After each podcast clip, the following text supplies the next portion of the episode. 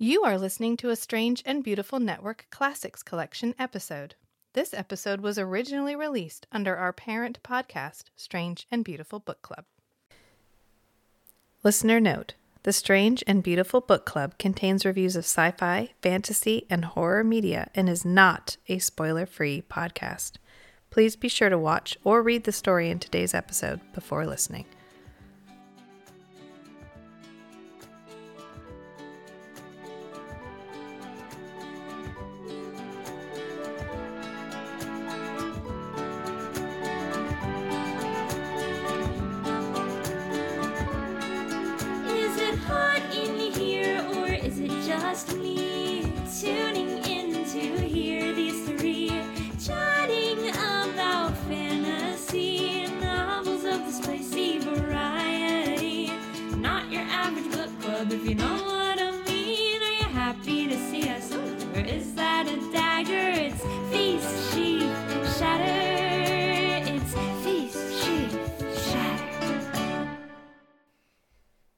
So we're back. I finished the second book already because, as Kate noted, I may not read fast, but I read intently.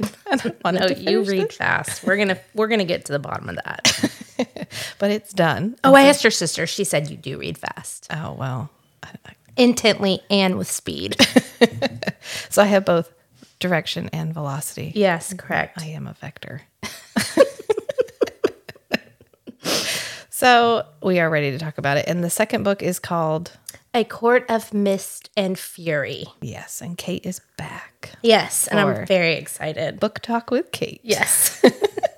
Yes. So we will just get into it, I guess. Yeah. So this book starts with about 3 months after the finish of the last. Yes. So Feyre's been at the Spring Court for about 3 months. And all of the red flags that we had initially touched on, have now burst into flames and have become their relationship. Both of them are filled with trauma from her having to murder two innocent kids. And now she's also brimming with power because she has a touch of power from every High Lord in the Seven Kingdoms or whatever they are. Yeah. Courts. The Seven Courts, right? And, she's not having a good time. No. She's throwing up every night. I was going to ask you this. Have you ever had anxiety or an emotional response to something so powerful, so big that you've physically thrown up or been physically ill? No, I have not. I have. It was recently too. And it was like out of nowhere. Yeah. It was just unnecessary amount of anxiety. There's so much vomiting in this book. So much. There's so much. She's also really quick to like shit her pants too. Yes. There's a lot of physical reactions. Yeah. Like there's a lot of vomiting. There's a lot of like soiling yourself. Yep. Yeah. And I think that's a very real thing that happens to people. I'm sure. And then every character, like it's a consistent way that, and even in the first book, it's a consistent way she demonstrated someone was emotionally overwhelmed because literally every character at least has a anecdote about a time that they vomited their guts up. Right. And everybody does it. Yes. And so I think what we can take from that is that Faye not only have different reproductive and sexual organs, but they're like dogs. They just throw up at the slightest opportunity. And they have way more like bigger feelings than we do. but not the capacity to contain them, I guess, because we're just vomiting all over the place. I think their feelings are just whatever our human feelings are, they're like 100 times. I mean, I'd hate to be in a large group of Fae where something really dramatic happened because it'd just be like landmines. They'd just all be going all at one time. It would be that scene in the Sandlot when they're on the fair. Yes, ride. Yeah. And it's just one after another. Right. But from anxiety. Right. But not, from anxiety, not from nausea. Like, and tobacco. Big Jew or whatever it was they were doing. Yeah.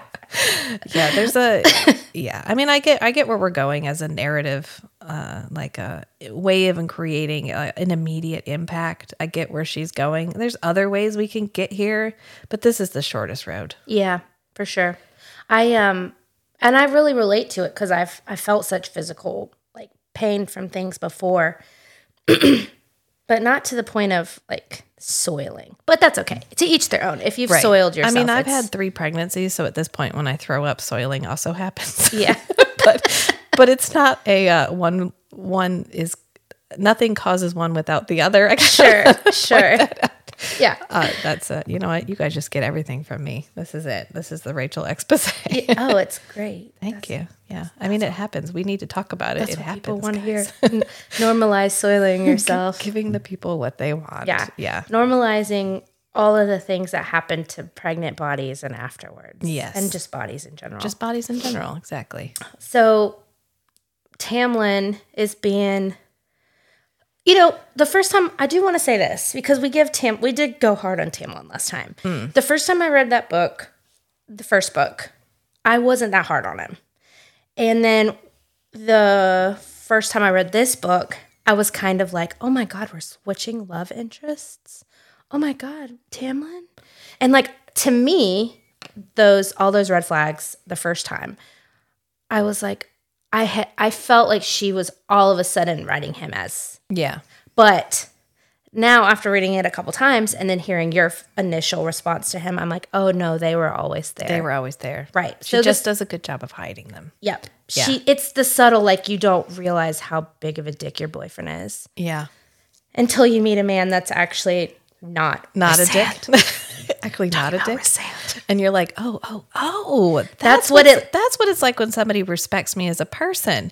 Is that what that is? Holy shit. Is that what I have been missing this entire time? Exactly. Yeah. So not all of us are as strong, at that. I think Rachel's done a really great job of being good at that. And some of us are learning slower than others. You know what? It's fine. As long as we're all traveling that path, everyone gets to get there. Some are late bloomers. You know, we'll get, everyone's journey is different. Everybody's journey is like my son always says, somebody's got to be the tortoise. Yeah, that's me, I think. I'm pretty sure. I'm turning 40 in January and I feel like I'm emotionally 31 and a half. Hey, you get to be younger than your age. Yeah. I know. And people never think I'm my age. There's nothing wrong with thinking the best of people. Yeah. There isn't. There's nothing wrong with going into every relationship like, okay. And being tainted. I'm willing to give you this shot. Yeah. You know, there's nothing wrong with that. Yeah. When I read Twilight, way back when it was before a movie. Yeah, I'm that person. I read it before it was a movie. Oh, same. Yeah, I read it the first time through, and I was much younger when it came out, 2001, early 2000s. Yep. So I was quite young when I read it the first time, and I was like, oh, what a love story. This is so great. He really loves her. You can tell by the way he watches her sleep and shit. Yeah. And then I went back and read it, and I was like, oh, this is not okay. Like, I don't know why this felt okay to me the first time I read it. And then after the movie came out and I read the second book, Eclipse, where she has like a dissociative event, like months long after he emotionally abuses her and leaves her. I was like, oh, he's been emotionally abusive this entire time. And I did not pick up on it the first time through. And she wasn't great at hiding it. She frames it. I don't think she's trying to make him emotionally abusive. I think this author is. She is trying to hide how bad Tamlin is, but she knows how bad he is. I don't think Stephanie Meyer intended Edward to be read as emotionally abusive. Stephanie Meyer's Mormon. She is. Yeah. So I think she's intending it as a love story. She's not. She's framing it as a legitimate love story because she stays with Edward. In her eyes, that's what passion. Yes. And codependence. Yes. Like, right. That unable to be without each other is true love. Right. Is how she frames it. Right. And I see that as something toxic. And I think that the conversation in 2022, most people would say, yeah. Yeah.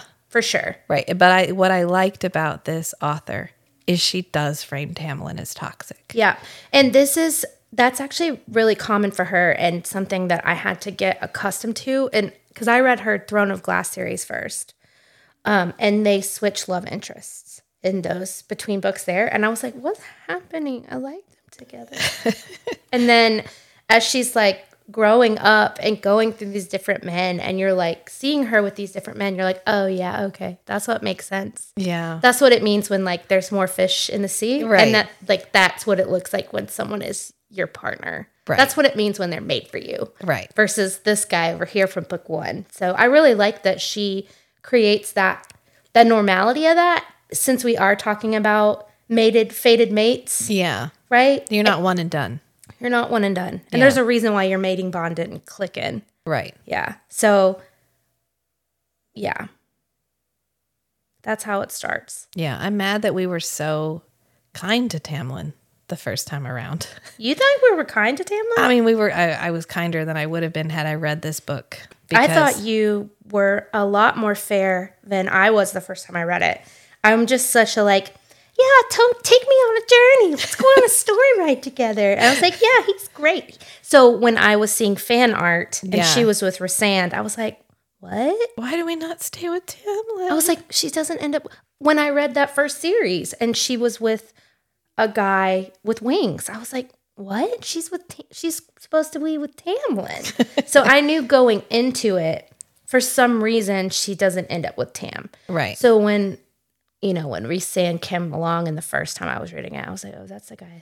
I think that's the guy. I think that's him. You spoiled it for yourself. Yeah, so you picked up on that way.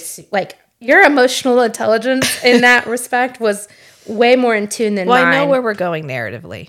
I know what beats we're going to hit. Sure. Yeah, because we do similar things from book to book to book. Sure. So if you've read enough of them. Yes. But I don't mind. I like to see how you're going to get me there. I know where we're going. Yeah. That's fine. And that's okay. And especially now that we've talked about, I mean, you picked up on a lot of the things that you picked up on. The rifle on the wall. Yeah. You picked up on a lot of them. So, I mean, you're not wrong. I think in this series, it's done well enough where it's just satisfying. Yeah. At least to me. Yeah. I'm not looking for a surprise. I'm looking for I want it to feel good. I love K-dramas. And someday we're going to watch a K-drama together. I'm okay with it. And every single K-drama is basically the same K-drama. And that's okay. Yeah. There's Cinderella stories. And there's Cinderella stories over and over and over. Your husband actually said that about you. Yes. The time I had to listen to the philosophy talks with the guys, he said that you love knowing where a story's going so that you don't emotionally invest and then end up in some devastatingly emotional state. Yeah, I'll be mad. I'll be mad for days if it doesn't end the way I think it's going to end. Okay. So I have a feeling this is going to be a little bit longer than last time. That's fine. No, we can go as long as you want to. So looking back at Tamlin from book one to book two, this is classic coercive control. Right. Which coercive control is actually considered a punishable offense in almost every country but America. Interesting. Yeah. So it's considered a type of abuse. Sure. Like physical or verbal or emotional. Right. Yeah, and I think there's this, and I feel like you're going to be able to contextualize this a little bit better than me, but I feel a lot of benefit of the doubt for him, and I feel like he's just as messed up, and he has a lot... what am I doing, though? Is that... You're justifying it for him. Right. I'm validating him, Yeah. But I never felt sorry enough for him where I was like, oh, Feyre, you need to stay. He may have work to do. This isn't Feyre's job to fix him. Remember, he's 400 and Rhys is 500. Right. I think. That might be wrong. Someone's probably listening at some point going, no, that's not true. No, that's not true. They're the same age. Well, we didn't write the books. We don't have to be experts on them. Sure. But I think, yes, he has work to do, but it's not Feyre's job to fix him. No. And she doesn't need to stay with him to fix him. No. And she tries to tell him that he needs help, and he's not listening. And she tries to tell him her needs. And he's like, no, I know better than you. You are my property. You are my possession. And I own you. And I own you. I get to tell you what to do. You're my bride. Yeah. Yeah. And eventually our mating bond's going to kick in. And then, so we get introduced to, what's her name? Ianthe. Who's just another dumbass woman. I love women. I want to lift you up. Yeah. But not if you're like her. Right. So this is the just because we're all women, we're not all in this together character. Yeah. She's serving her own ends. Right. And I could tell you right from the beginning because she's as much coercive control as Tamlin is. Right. Like, oh no, honey, are you sure you want to wear that? Yeah. Yeah, she's that friend you think is your friend, but every time you go out, she's like, oh, did you really have to wear that? Or did you have to choose that shade of lipstick? Or those just like tiny microaggressions. The like apps, that was like such a real, I rolled my eyes because my mother just kicked in. I was like, oh my God. Let me wear whatever lip gloss I want. You would look so much nicer if you. I love that, but. Yeah. I love that butt friend. Exactly. Yeah. Is exactly who she is. And I don't know. Can I say a small thing about the word butt? Yeah. Did you watch Game of Thrones? No. Dang it. Okay, well, that's fine. In the very first episode of Game of Thrones, there's a small part where Ned Stark, they say, nothing counts after the but. Mm. Like, if you say something and then you put but, nothing before it counts. It's only what's after. Right. I swear I do not use but anymore. In work, in professional settings, I don't use but because it is so counteractive to your point. It is not a good way to communicate. It's passive aggressive. Yeah. Yeah. So I literally from one episode of Game of Thrones stopped using but entirely to communicate. Just a small thing. We're going to talk about every major IP. I did read the first book of Game of Thrones. Yeah. Yeah. And I hated it. Mm-hmm. And then I watched the television show. I think we talked about that last time. And it was exactly the same. Yeah, that's why. And that's actually the reason. Some of the things that you hated about it are the reasons why it took off. They downplayed the magic and the fantasy, and they upplayed the politics, the sex, and the rape, and the incest. So much rape. And then they were like, oh, this is a water cooler show for the next 6 years. Yeah, because... And then it's going to end up being the worst, most disappointing, traumatizing in-season of all time. And I still am pissed off about it. See, that's how I feel. When something doesn't go where you want it to go. And you were so invested... Yeah. I watched Game of Thrones on accident. It was April 16th, 2012. I love it. There was a tornado. And the day after the tornado, the show comes on a Saturday night or Sunday night. I accidentally was at home with the channel on HBO. Like it was a channel. And I was like, what is this show? And I watched every episode the day appointment, watched it for however many years. I mean, I know that there's millions of people out there with the same story, but they need to redo the last season. Yeah. But I digress.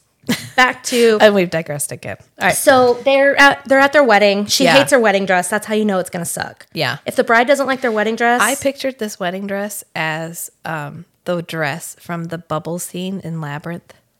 Oh, she has that's perfect. The giant shoulders, and she has the like huge puffy skirt and the giant hair. Know where I'm going. I'm just thinking of the song playing when she's like dancing, and she's like, and it hurts like hell. You know, sorry, for singing. Right, and then she like looks over, and David Bowie's got like the mask, but he keeps disappearing in the crowd. Yeah. That's the dress I was picturing for this. Yeah, except for a little bit skankier. But pink. Her boobs are a little bit more exposed, I think, in it. Well, it's just like tulle. They keep describing it as tulle, like a tulle confection or whatever. Right. Like she's dressed up like a cupcake. An awful dress that she would never choose.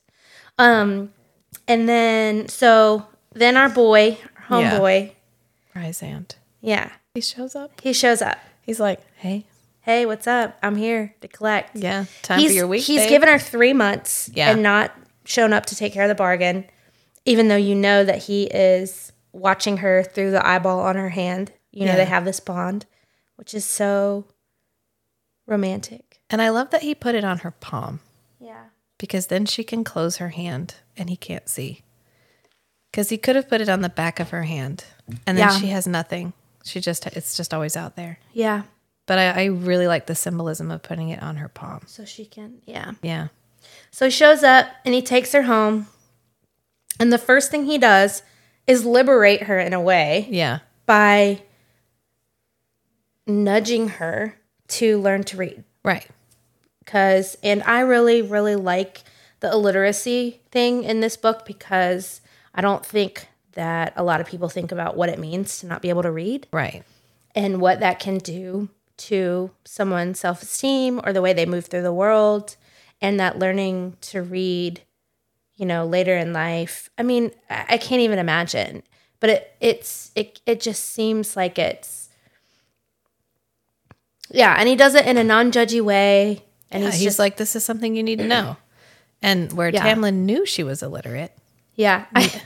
I saw some criticism on Reddit about I think it was from like teachers and people who actually teach reading about his actual methodology. But I was like, yeah, it's a, no. Okay. I don't care that much. Rhysand's not like a, he's just like, okay, well, I don't know. I've learned to read 500 years ago. I guess you just need to learn the alphabet and then practice. Here you go. And which she knows how to read. She's just never had the opportunity to sit and practice. So the only thing he really does is give her the space to be like, it's okay. He doesn't bother her. That you don't know how to read this offhand. Just go ahead and read it. Like, just sit here with it. And he takes her to the palace over the Hewn City, right? Yes. So he takes her. So she still thinks he's the bad guy that only has the Court of Nightmares. Right. And, you know, Rhysand is this evil guy who's so bad, right? This front. Yeah. His mask. His mask, yeah. So she learns to read, and she still hates him. Kind of. She's kind of in a I hate myself situation. Yeah. And Rhysand's just there. He's a handy target. Yeah. He's easy to hate because she already thinks he's hateable. Yeah. So she's just in a general low place. Immediately picks up on the fact that she's not eating. Yeah. She's thin. He sees, he's able to like see her entirely. Yeah. Right. So in a way that Tamlin, who's been with her for 3 months, has really stopped seeing her because he never did. It's not Feyre that he sees anyway. It's just a thing that he possesses, which she keeps framing it as his like protection, his drive to protect, his need to protect. And every time Rhysand says it, there's an ellipsis that he ends what he's saying, and there's 3 dots, and then he says protect, and he never says it consistently all the way through a sentence without that pause. That narrative pause right there with the ellipsis. So you know, Rhysand knows that the protection thing is utter bullshit and that Tamlin is just an asshole. But he's not saying that to Feyre because he's trying to get Feyre to see it herself because she's been told a lot these last 3 months. Everyone is telling her everything. And he's trying to just give her the space and show her that it's okay to admit that this guy's a dick. And you almost died saving him, but he's still a dick. Right. You gave everything. Everything. You destroyed yourself. For him. Correct. Yeah. And that there's no shame in that, but that's what happened. Yeah. And I'm going to go ahead and jump ahead. Oh, also, we haven't said this yet. There's going to be so many spoilers in this book. So if you haven't read the book, just come along with us or... Yeah, I don't even think that's necessary at this point, but they always do spoiler warnings in podcasts, and I'm like, but people should know, but apparently sometimes they don't. No. But jumping ahead to chapter 54. Yes. The chapter. We know that after reading it, we know that Rhysand knows from the end of the first book that she is his mate. From the beginning. Almost. The first time he sees her at Calanmai. And he says, there you are. I've been looking for you. Oh, my God, right? He literally has. I know. And you're like, oh, my God. In such a sweet way. And it seems so kind of almost smarmy the first time around. Like, who is this guy? But it's just in a sweet, endearing way. And that when she was painting her drawer, it was a starry night. Because he said that to her. I know. Because it made him happy and he wanted to make her happy too. I know. And he sent her music because he knew she was falling apart. Man. Rhysand's a fucking gentleman. Yeah, he's just exactly what a healthy partner should be. Oh, this is what like a secure, masculine dude is like. Yeah, I was actually thinking about today how... You know, these are fantasy stories. Yeah. Right? So we can't be too hard about, like, the kind of intimate moments that they have. This is a fantasy story. Yeah. They're big, endowed, big, beautiful, beautiful men. Yeah. But one of the things that is sometimes the hardest to believe is that these are, like, extremely masculine, emotionally intelligent, kind, generous seeing their women as whole, like, I don't know. I just feel like sometimes that's the fantasy. This I wrestled with Rhysand by about 3/4 of the way through. Was like, wow, he's really perfect. Yeah. Wow, he's perfect. So emotionally intelligent. Yeah. Wow, he's really just, okay. That's the fantasy. That's the romanticism. You as the cynical, like, older woman who's been through a couple of relationships is like, okay, when does the other shoe fall? Right. Like, when do we find out that Rhysand like tortures puppies sometimes or whatever? Which he probably won't. Maybe not torture puppies, but like maybe has some sort of like weird, annoying habit. Yeah, maybe he picks his toenails and leaves them on the floor or something. Yeah, maybe that will come up once. Oh, I was really about to spoil the fourth book, so never mind. Maybe never mind. So we can touch back on that another time. Maybe as they progress in life, 10 years. I mean, I guess 10 is probably the equivalent of 100 years. Yeah. 100 years down the road, they'll start to come up with things that... Like, right, you got to stop that, Rhysand. Like, yeah, they got to do some work on it. Stop saying the word wings. If I read the word wings one more time, I was going to stab myself in the eye. We get it. We get it. They have wings. Guys, I don't know if you noticed, but they have wings. Oh, yeah. Like, once we have the wing reveal, she is all in on wings. Like, Sarah J. Maas has a thing for wings. Yeah, and she does the... Wingspan. Yes. Or maybe that should be one of our words on our t-shirt. So we're going to make t-shirts as like to go back to what we were talking about last time. Oh, yeah. With all of our fairy porn words. And it's going to say feast, sheath, wings, and core. Yeah. Yeah. Yeah. And so we'll have those on the merch page and Once we get our website up. Yeah. Yeah, we'll have merch. We'll have some merch. Yeah, so with just wings. And then I got where you were going with the word male. Yeah. Because we use the word male just constantly. And and they do that even more in Throne of Glass. Like, constantly. She doesn't use the word man or men. It's always male. Male, right. As if it's like... I hear male the same way I hear her say growl. Like... When do people growl? Nobody growls. And when do we use the word male? No, I think she's trying to avoid the like human men, just calling them males or whatever. Because then she doesn't have to specify species. She's literally just referring to the general male of the species. Yeah. I don't know. It does get a little old. The wings get a little old. Do we have to talk about how every piece of clothing and furniture and whatever is adapted for his wings? Please. Like, see, I don't have any kind of qualms with that, but I respect that. It built up over time. We're fine at the beginning. Sure. But we never kind of just take them as rote. Right. We always have to draw your attention back to the wings. Yeah. All right. I really want to get to this one part to talk to you about. I'm going to go back here and then we're going to move forward. Yeah. Okay. Hop. It's fine. Okay. Bebop. Beep boop boop.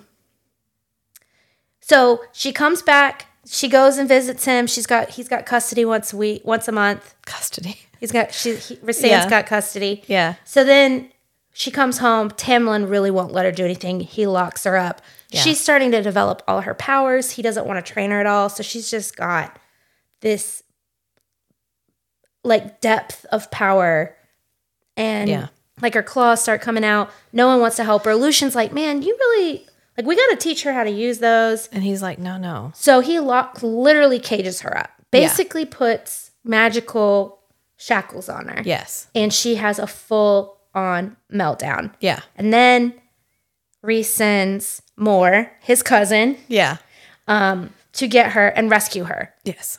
And that's kind of a political thing because... He can't enter the court. Right. Yeah. So he steals her. Well, he doesn't steal her. He frees her. Yeah. He comes and gets her. And so that's when our journey... He saves her, yeah. With the night court starts. And then we get to meet my favorite folks. The Court of Dreamers. Yeah. All the friends and the family. His found family. Yes. Yeah, and I think we've talked about this off pod, but I have always been a person that has really deep, long life friendships. And so... Found family for me is my favorite. I connect with it so much because I know what it means. It's a good trope. Yeah, and I know what it feels like to have. Because it's a family you choose. Right, and you have family that means more, that's safer than your own. Yeah. You know, and you just. Definitely the theme overall of this book was choice. Right. Her choosing thing. Tamlin had taken away her choice. He'd taken away all of her choices. He hadn't framed it that way, but he had.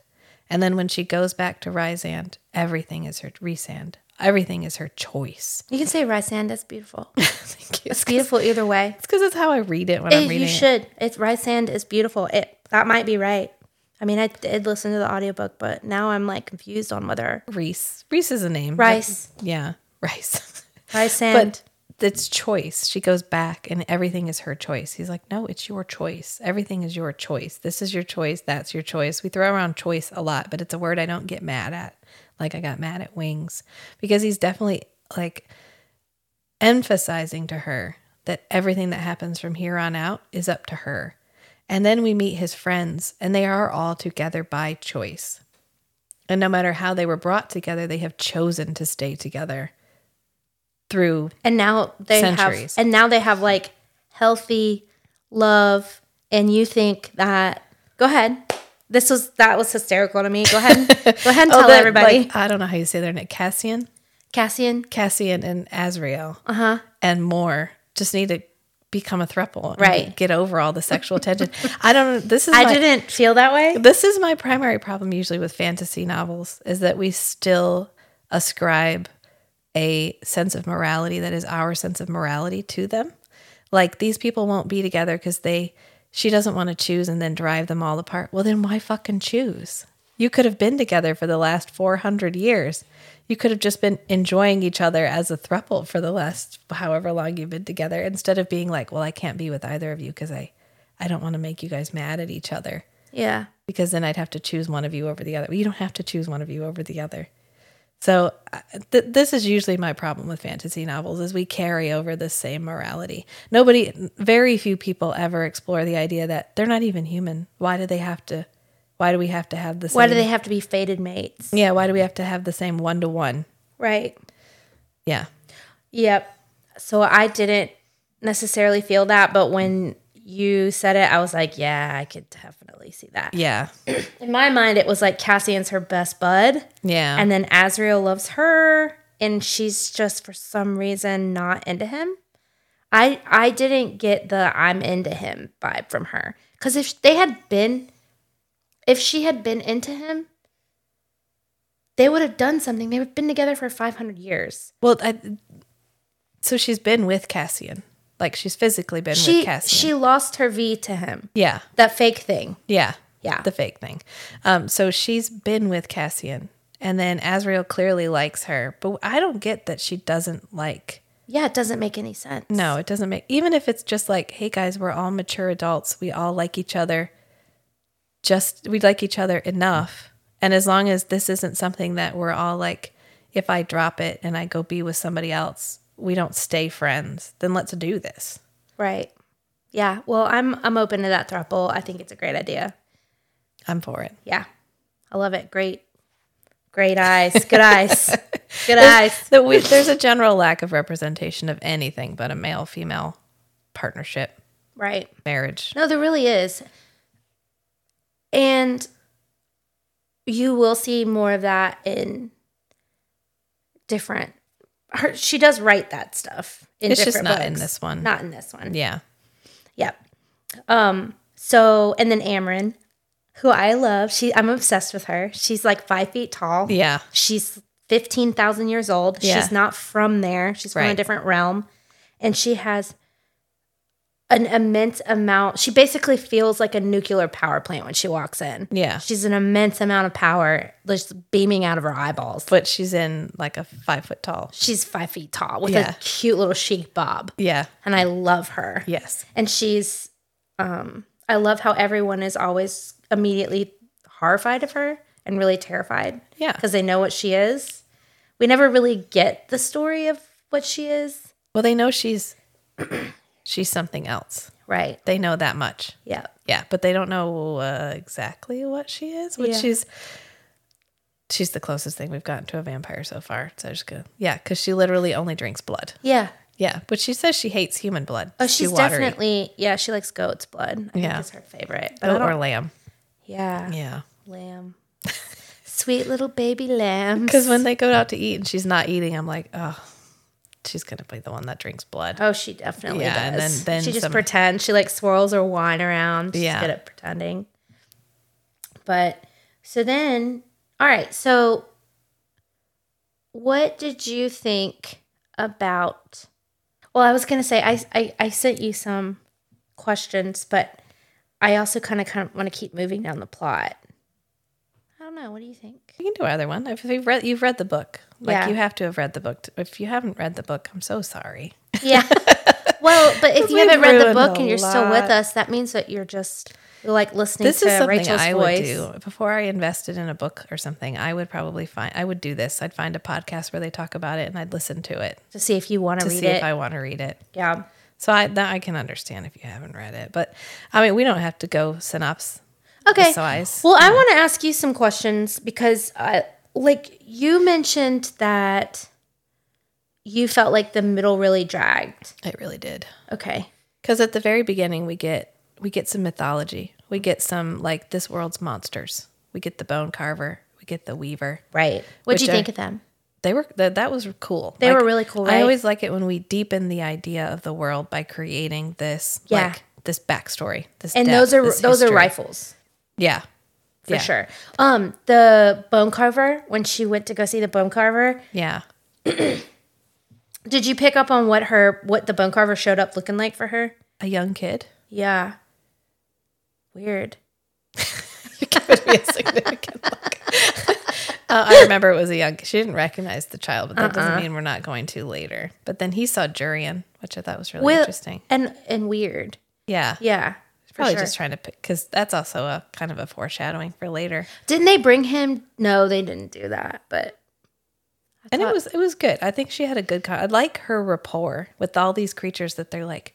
They're really ancient and they're really evil and they're really hard to talk to and they're really scary. And she's always like, yeah, but they're scary. But like, we had a good talk. We had a good combo. And he talks to her a lot and has questions to actually ask her. Yeah. They have like a back and forth. She has a very good rapport because I think she's coming from a place where they were not the stories she heard at bedtime. She's not as scared of them. She's not. She doesn't have that history with them. It's like meeting a celebrity that you don't know who they are. That you don't know what they are. And then you can just treat them like a normal person. Right. You get that sense that, okay, maybe I should be scared of them, but I'm not exactly sure why. So I can have this normal conversation. And because they aren't coming, because she's approaching them without that backstory, they get like, oh, God, this person is just going to be able to talk to me. Like, I don't have to act.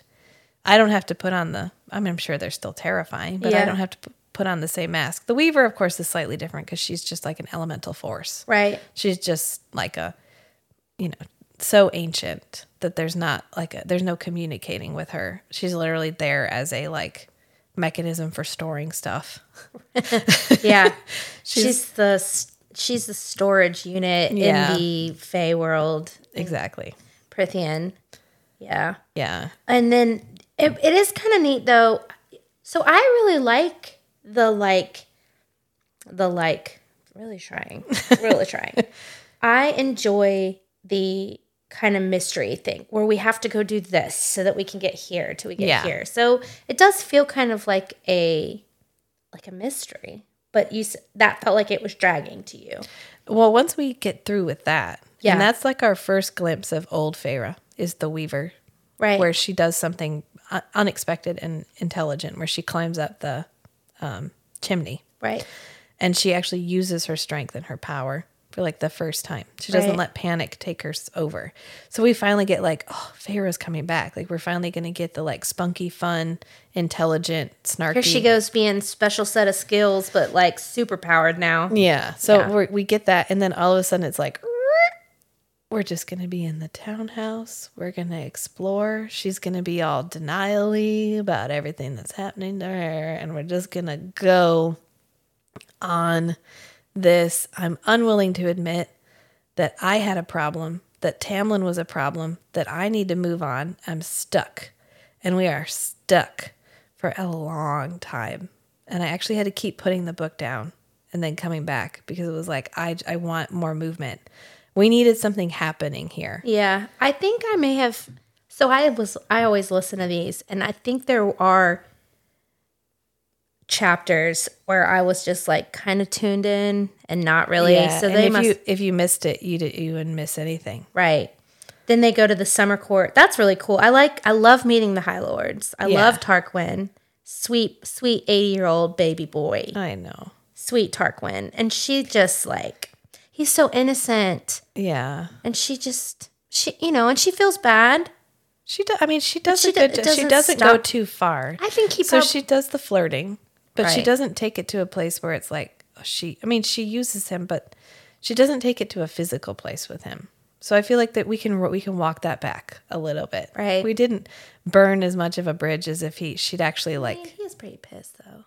I mean, wouldn't you? Yeah. I would be super... I would send you a blood ruby too. Yeah. So they go, if you, for some reason, haven't read the books, they go and steal this really old book. Half a book. And they do it in a really cool way. And she calls in a favor from her water nymph creatures that she saved from Tamlin.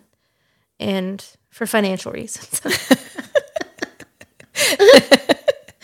She saved them financially. This is another example of where her rapport with these creatures, because she's not born immortal, creates a very good dynamic in the book where everyone else is like, oh, water wraiths, they'll spend that in a week. You shouldn't have given it to them. She's like, well, I don't care. That's not my problem. I did what I felt was right. Right. At the moment. And so it saves her. Right. So every time she has this opportunity to like act on a stereotype, she doesn't. She takes them at face value. And it usually works out well for her. She gives them that BOD. Benefit of the doubt. Benefit of the doubt. Right. Yeah. So then there's I think because what happens between Summer Court. So and, you can't even remember what happens in the middle, right? Because so it all gets kind of. But then I think that's when we go to when we get what's the thing called where they have. This is when they're like really trying to figure out how she feels about Rhysand. This is Starfall. Is yeah, Starfall. About? Her dress on Starfall. She pisses him off because she's like, you know, you're a baby man, and she's flirting with him. Yeah, she kind of, which we use jealousy as a flirtation mechanism a lot in this book, which is not on par with Rhysand's perfection, right? Rhysand would never do that. The oh, should I just go fuck him? Would you like that if I did that?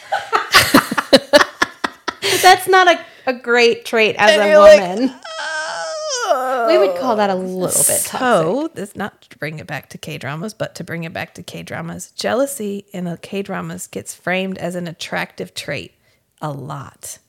Like so when we watch our K-dramas, because we're gonna do it. Yeah. I've already started one of them. There's always a point where we get to they both like each other, but they're unwilling to admit that they like each other. But you can tell the guy likes the girl because he's jealous of every guy she talks to.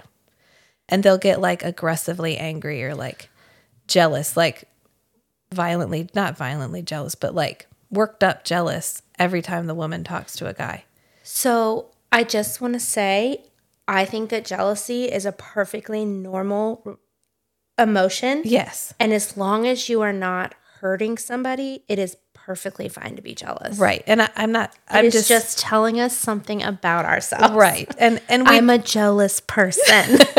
Hint, hint. Hint, hint. But we will use overt jealousy as like a plot mechanism in K-dramas a lot. And it's always framed as an attractive trait. Mm-hmm. Like the guy likes me so much that they're jealous. Incapable of expressing their vulnerability and right. and like for you. But right. It does show up. I'm not saying there's anything wrong with jealousy. Right. But we use jealousy as like a flirtation mechanism for too long. Right. Like a couple of scenes where she's like, I don't know, maybe I'm just going to go have sex with that guy. Or she'll like, straight say, fuck him. Yeah. In this like, young adult book. It's not young adult anymore. It's not young adult. We're going into MA. No. Yeah. And Rhysand will be like, well, maybe I'll go fuck her. And she's like, I mean, I don't want you to. And he's like, why don't you want me to? And she's like, well, then fine, go fuck him. She's just like, I don't care. Yeah. And we do that like a lot. And she does it in moments that are inappropriate. Like he's trying to be emotionally vulnerable with him. With always. Her. Always. He's trying. He's trying. And she's like. But her self-hate stuff comes in and she doesn't believe him. So like, he says, I think you're fucking people again. Can we go back to that? He says, Feyre, I think you're the most beautiful person in the world. And she's like, he hates me. I also relate to that. Farrah's the kind of person at this stage in her life, she's the one that wakes up and goes, she's married. Do you still like me? Do you like me? Yeah. I relate. And I think it's, we're still in, I hear what you're saying, but yeah. I think we are still in a place where as women, or we get to do that a little bit more, maybe kind of throw it back at them. Yeah, I mean it's fine. But I also see what you're saying. Yeah, and I'm not saying there's anything wrong with it. But yeah. But we get to a point in their relationship where we need to have moved past it. We need to move on, and she continues. And there's several chapters. Yeah, she continues leaning on it for a long time, yeah. And then there's a point where they're actually when they're in the inn together, and they're in that tiny little bed. I love that part. And some people on Reddit think that that's way more fun than chapter 55. Mm. We're finally have an intimate moment together. Mm-hmm. And instead of admitting that this is a significant intimate moment for her and that she really wants him because she wants him, she's like, I just want you for fun. And then she's like, well, I hope he didn't misunderstand me and think I actually meant what I said out loud.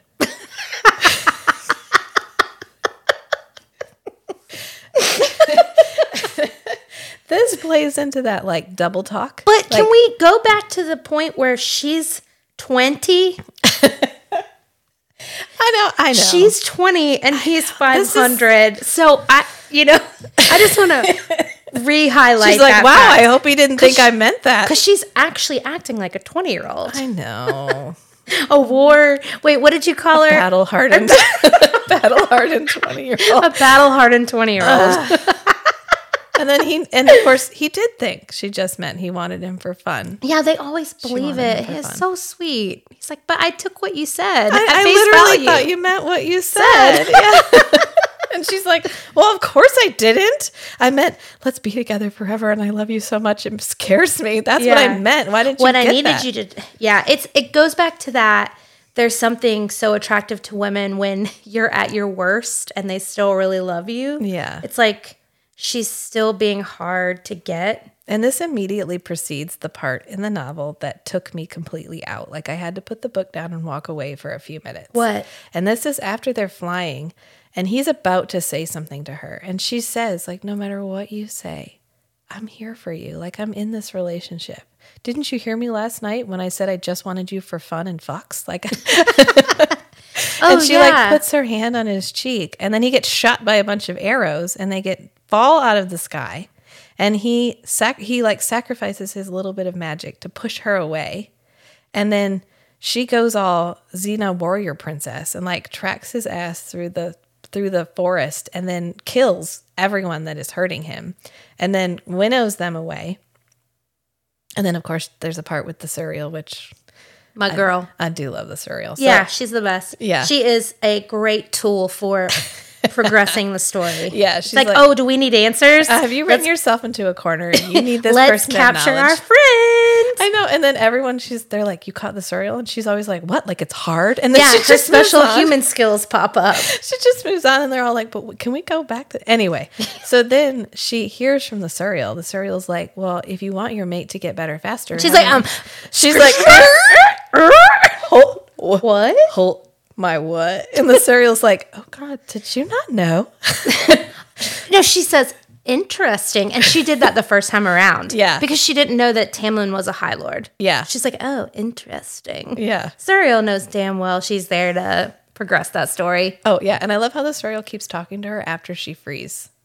Yeah. Yeah. And the Suriel loves her. She's like, oh my God, girl, I'm just so happy to see you again. Thanks for the cloak. Did you not know he was your fated mate? Oh my God, did he not tell you yet? Yeah, she's just bone. She's gossip queen. She's like, did I drop that? Did I spill that tea? Was that me?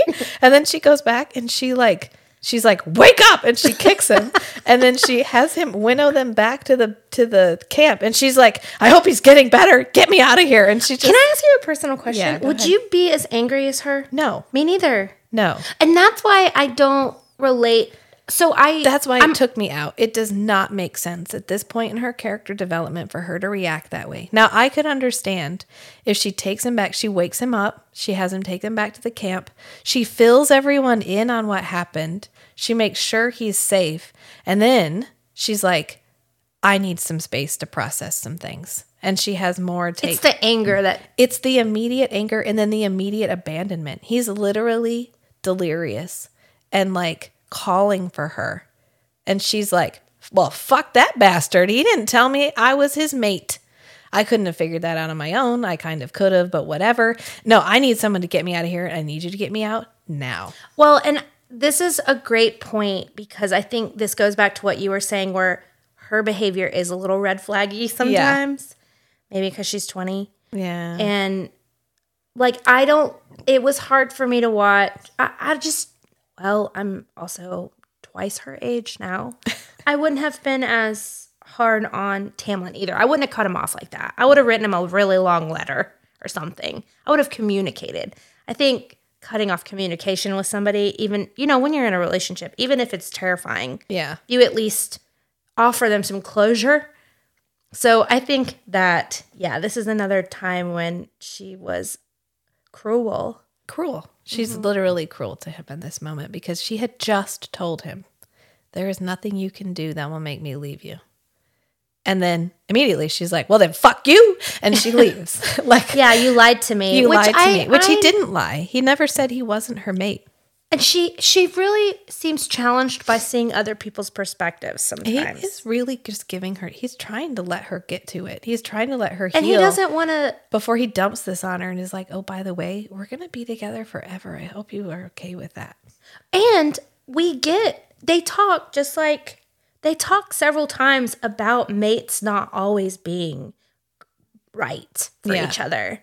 So it's not like we live in a world where just because you mate and you have this mating bond, the mating bond is actually the cauldron or whatever kind of force that there is saying you're going to make the best baby, basically. It goes right back to procreation. Yeah. I think that Rhys's mom and her dad hooked up so that we could have a Rhys. Right. And whatever fate runs the show is not even about the two. Not compatible. It's not personality compatibility, just genetic compatibility. Yeah. Like you're going to make the most perfect angel baby of all time. Yeah. So here you go. Love each other for a little bit. And this goes back to, she has a theme of temper too, where in the first book, Tamlin's temper is framed as like, he loves her so much. He occasionally loses control of himself, where he like destroys the dining room table.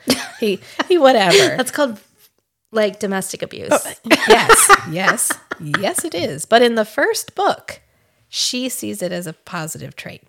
Oh my God, he loved me so much that he literally lost control of himself and like broke all the cutlery. And she's 19, so that makes sense. She's like, oh, it's like Edward. He loved me so much. He watched me while I was sleeping. Yeah. Right. And then in the second book, when we pick up, Tamlin's temper increasingly becomes more antagonistic until they have that moment in the study when she's like, listen, you're killing me. You're drowning me. Like, I feel like I'm drowning. He doesn't listen. And he literally explodes the room. And the only reason she isn't harmed is because she protects herself. Right. He doesn't make any effort to protect her. So we've reframed temper several times. Sure. And then we also reframed Feyre's temper. Yeah. So at first we see it as a coping mechanism. It's her way of rebelling. It's her way of fighting against these dudes that keep telling her what to do. And then in this moment, her temper becomes toxic because she loses her cool and she literally leaves Rhysand to die in the mud. I mean, she doesn't leave him in the cave. She at least takes him back to her friends. And at no point does he deserve that at all. Like, no. It's hard. I mean, I can see that. It does take you out. It makes you go, wait, what? Why would you?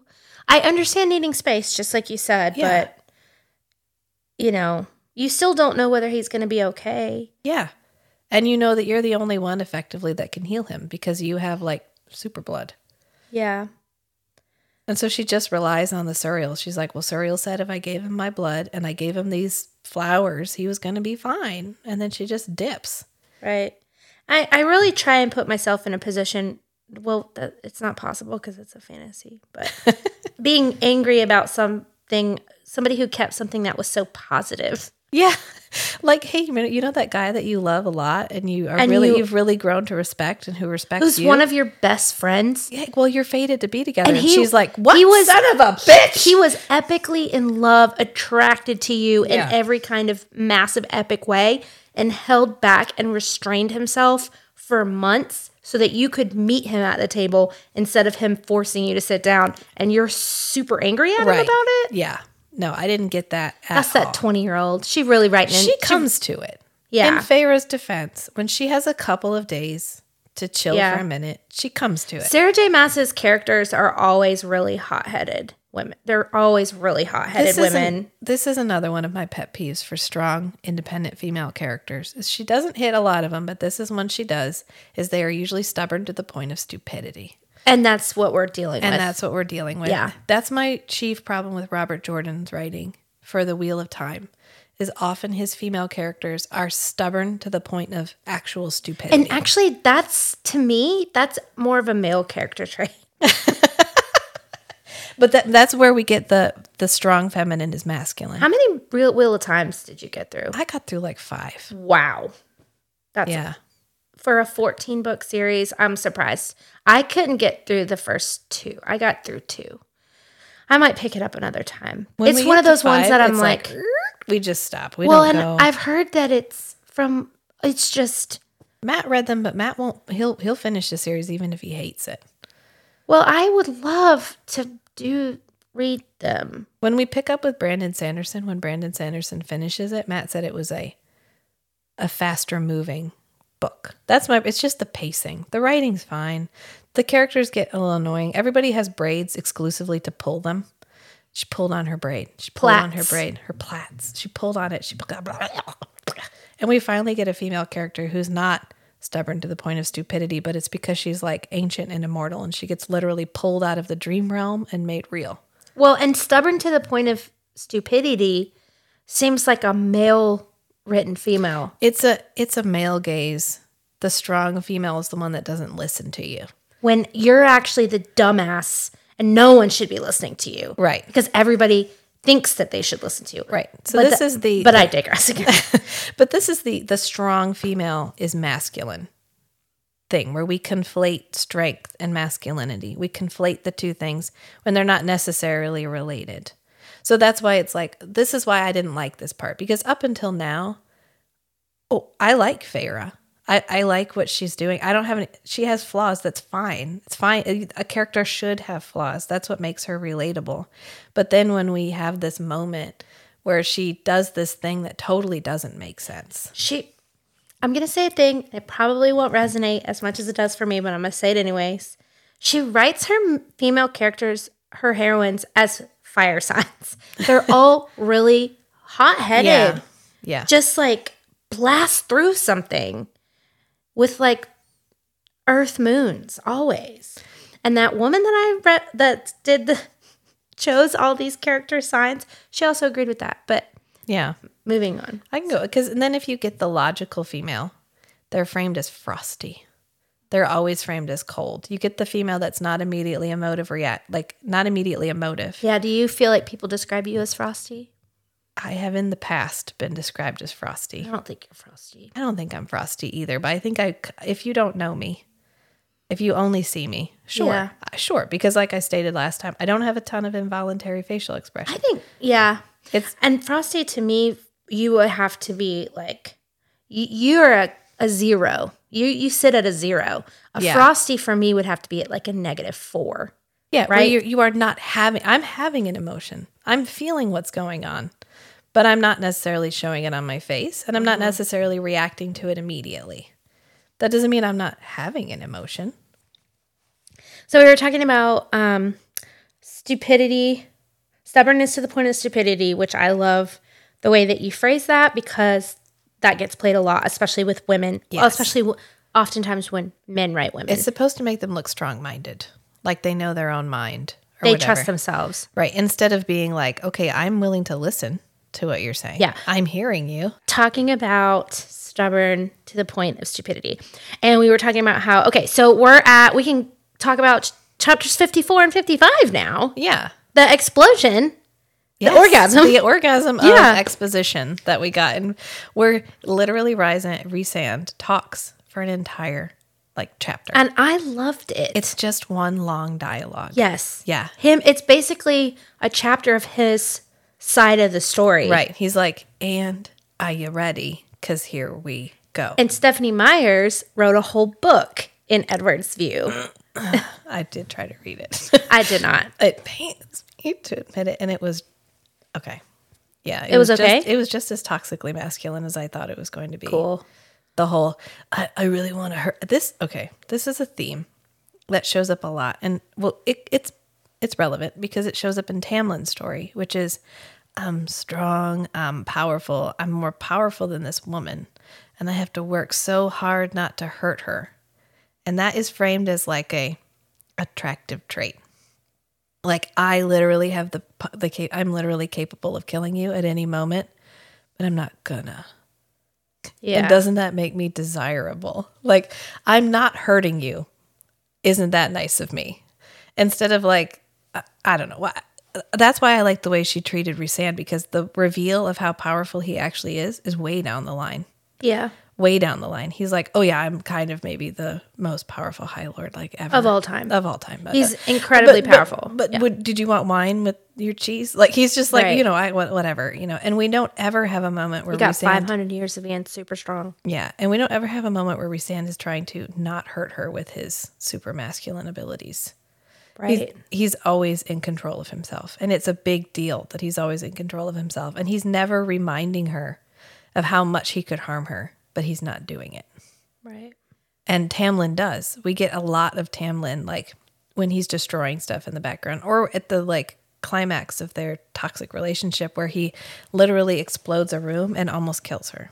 Right. Like, had she not been able to protect herself, what would have happened? She'd have got... Or she was human. Yeah. Yeah. Well, and to Edward's BOD, he was a vampire and she was a person. Like right. A human. So and I kind of get that...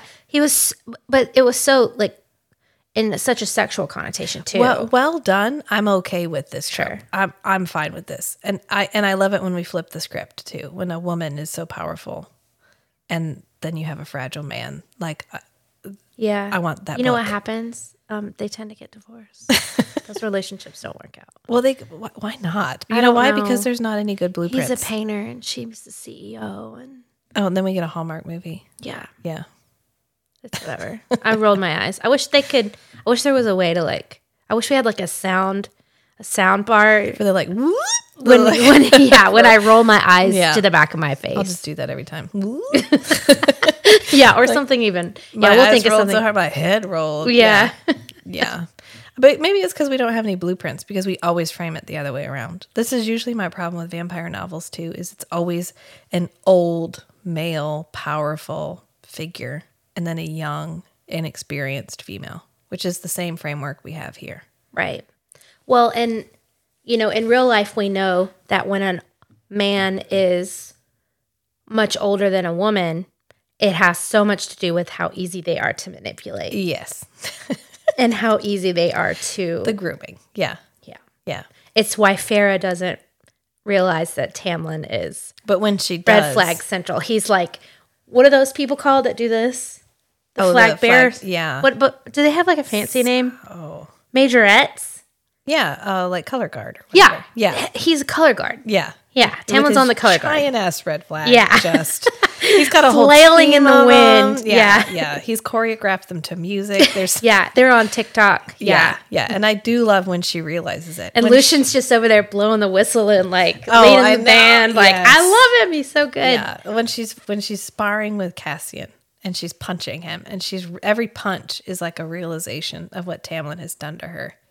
And she's like, when he had an opportunity under the mountain to free me, he just tried to fuck me. And then she like punches the thing. And I was just like, yes, thank you. I had been waiting for that scene for her to finally stop lying to herself. That was in the lull. That was during the lull. Yeah. Yeah. That was when we start back up. Yeah. We peak. Oh, we're going to talk more about Cassian. I can tell. Yeah. We trend, and then we start peaking. We start going up, right. Which is towards the orgasm. Which and then is we 54. We have it. We have our moment. Yeah. And that's why, because our climax is a high point, the Dark Night of the Soul is so bleak. The fall down to the final reveal of the villain. We've got both of halves of the book. We're going to see We're going to the king of Hybern, who I think we just call, what does he have? Hybern. Hybern, whatever. I think that's all they call him. Honestly, I don't remember another thing, and I've read it 3 times. So. Right, because he doesn't have any nuance. He's just a bad guy. Yeah. Which is a bad, it's a bad villain, but it's a villain, so whatever.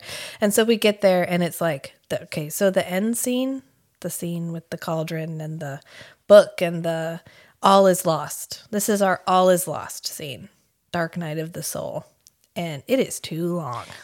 Let me ask you a question. When you're saying Dark Night of the Soul, are you referencing something that I'm not getting? So there's beats, right? So every story has the same essential beats. Right.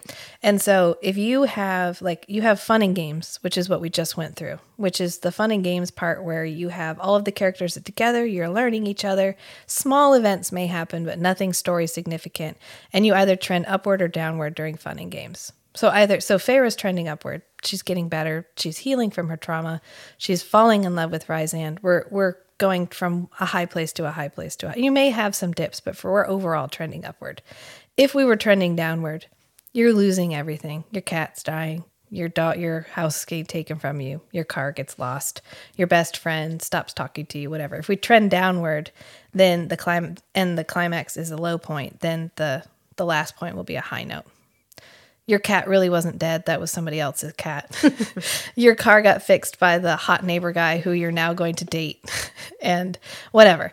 But this one, because we were trending upward, our final beat is down. Yeah. That's why we hit the, like, all is lost. So all is lost or Dark Night of the Soul is like the point at a book in the book where you can't see the characters winning. Everything is glossed. The bad guy has been scheming behind the scenes this entire time.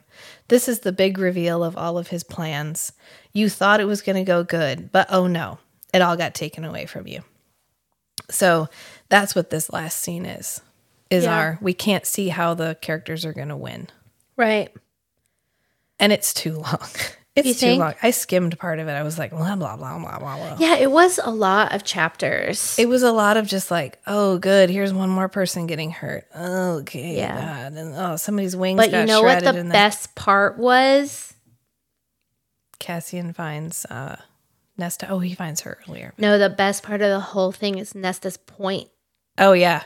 Our special set of skills. Her, like, Terminator, like, I'm being lowered into the lava. And she just points at him, like, yes, like the 2 eyes and to the finger and then 2 eyes to him. I love the consistency that this human woman and her special set of skills, she gets called a viper. She gets called, like, a cat at some point. Yeah. Everybody is on the same page that she is some sort of steel human woman. Yeah. And always are terrified of her. Right. I love that. And yeah, that's a great way to describe it. The Terminator. Yeah, she's getting lowered into the lava and she's just like, when I get out of here. The molten metal. When I get out of here, you're first on my list, bitch. Eye contact. Yeah. And he's like, oh, shit. Yeah, and everybody's terrified of her. Yeah. Her ability to terrify everybody in the room, while it kind of takes you out of the story a little bit because you're like, it's not realistic. She's just a person. I like her though. I'm obsessed with her. And you know, I'll go ahead and say this: our book 5, which is my favorite in the series, is our narrator's change, and it's Nesta's story. So, yeah. And I do like the. And you picked up on the stuff going on between her and Cassian. Yeah. So, yeah. You have that to look forward to in book 5. Oh, good. Because it was just how happy Rhysand... Well, I guess they're not going to be together because Feyre's not with Rhysand at the end of this. Every freaking book has to start at the Spring Court. Yeah. And Lucien's like, oh, shit. Yeah. She is not who she says she is, but Tamlin... Oh, he's so smart. His metal eye won't let him get away with anything. He's like, I see everything happening. And Tamlin is... stubborn to the point of stupidity. Yeah. And also, you know, I kind of relate to, as a person who has had really low frequency seasons in my life where my ability, you know, emotionally unintelligent, I don't know how to, no emotional regulation, you know, like really, I kind of relate to Tamlin sometimes. I think that's why I feel for him sometimes because I'm like, there have been seasons in my life where I may have been possessive like that. Yeah. Or not have understood how You would literally find the most evil guy in the entire world and side with him in an attempt to get back. The Schadenfreude stuff, right? Where you like wish mean things. Yeah. I had a therapist look at me one time and go, you really don't want them to be happy, do you? But this was her talking about someone that my ex had left me for. So, you know what I mean? But yes, I have moments where my feelings are overpowering my ability to understand what it means to love well. Right. I mean, and thank God I'm 40 now, older. Then make yourself like super powerful. And no one's ever told you no because you're powerful enough that nobody can. Right. And so this is the first woman that you're like, but I want her. And she's like, but I don't want you. Right. And he's like, does not compute. Yeah. Yeah. It boils down to the, and we see this so often. I see this on TikTok stories when women are explaining breakups where they don't do anything and they're abusive and they don't understand why because they never listened. Yeah. It's like they never heard anything. Right. Like I told you, but you didn't want to hear it. So. Yeah. I said that to you, but it's like, yeah, you can't get through their big old strong, thick skulls. Because they're so masculine. It's like a shield. Matt calls that fragile masculinity.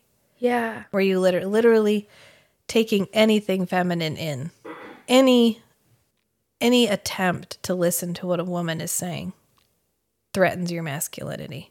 Because any touch of the feminine... It's like, why are some young boys not allowed to do anything feminine? Can't paint their nails, can't put on dresses or whatever, because literally any even small touch of the feminine will destroy your masculinity. Okay, so we were discussing Tamlin and how Tamlin's character... Wait, what did you call it? Fragile masculinity. ...is really informed by fragile masculinity, where he can't listen to Feyre. And even when she comes back under the guise of coming back to him, and he's like, everything will be different. We don't really believe him. Yeah. He's also does that thing, and when people act like they know you better than you know yourself. Yes. It's like the most unkind. It's infantilizing. It's what you would do to a child. Oh my God, I always say infantilizing. I always try and tell my mom, like, you're infantilizing me right now. You're treating someone as if they are a child, as if you have superior knowledge. It sounds better if you say infantilizing. Yes. Okay. It's because it's tempting to treat someone like a child, so you're infantilizing. Yeah, right. And there have been past parts of me where I thought I knew better, but like understanding now... Oh, that's really not a kind way to approach anybody's issues. No. If somebody is breaking down and telling you something and being vulnerable, you don't tell them what they're going through. Right. I wanted to say, I keep making comments about her being young, and I was thinking in the bathroom, I don't want anybody that's young to think that that they're not capable of making decisions. It's She's just that immature. It's not necessarily her number and age. And that comes along with... inexperience with men, yes, right? Inexperience with life in general. Just, yeah. I always think of it as emotional ballast. So when you're a child, everything feels dramatic. You know, when you take something away from a kid and they have a meltdown and everyone's like, oh, it's just a toy. Well, no, this is literally the worst thing that has ever happened to them. Right. Nothing compares to how horrible this moment is. Right. They have no emotional ballast. We've made it to 40. Our emotional ballast is the size of the fucking Titanic. Kind of. It depends. I can be petty. I've got so much counterweight. Yeah. That when I hand Matt my bowl of mac and cheese to hold and he eats the entire bowl of mac and cheese instead of just holding it, I don't have to have a meltdown. I just had a breakthrough. in this exact moment.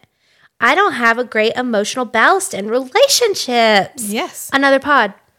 That's another pod. Emotional but I just, ballast. You saying that, I was like, oh my God, that makes so much sense. Because you have to have just. And because that's why you don't let everything, that's how you get through marriages. Because we've been together 14 years. And that's how you don't let the little things bother you. Because I can put it in perspective. Because when I look at people's marriages, I'm like, never. Because when you've been together, because I don't know. Because at first, of course, every relationship is tumultuous at first. It's fine. It's getting through that period together and then coming out the other side, and you're like, okay, was that worth it? Do I feel like I grew better with you? And that's how you learn to pick your battles. Yes. And that's how you learn when you should communicate and when you shouldn't. Yes. Or when you can just let it go. Right. I love that. I'm going to do some more work on that. Thank you. You're welcome. Wow. So that's where we're at with Tamlin right now. And Tamlin, as old as he is, he has never had the experience with a woman, because he didn't even have there's no women around him. There's no strong women in his life. Yeah, and I've also mentioned, not just talking about relationships, I think we brought it up last time too, their leadership abilities. Yes. I like to think of things in terms of leadership, right? Yes. Rhysand always wanted to do better. He wanted leadership. He almost grew into it. He was, ready for it. Yeah. Tamlin got thrown into it. It's a burden to him. He never wanted it. And now he's got it. And he's not stepping up to the plate. And he's not managing it well. No. I think that's why when the queens arrive... We really, despite the fact that the queens are shown as a range of ages, they all feel super immature. Yeah. In comparison to Rhysand. Well, he's 500 and they're, 80? Yeah. Tarquin's 80. He's a baby boy. I mean, the queen, the human queens. Yeah. Yeah, and I disliked them in general. Yeah. Which I think we're supposed to. I think so, too. But I also just disliked they're a one-note. She just kind of describes them as the queens. Now that you say the thing about Hybern being she doesn't do villains well. No, they're one. I love a gray villain.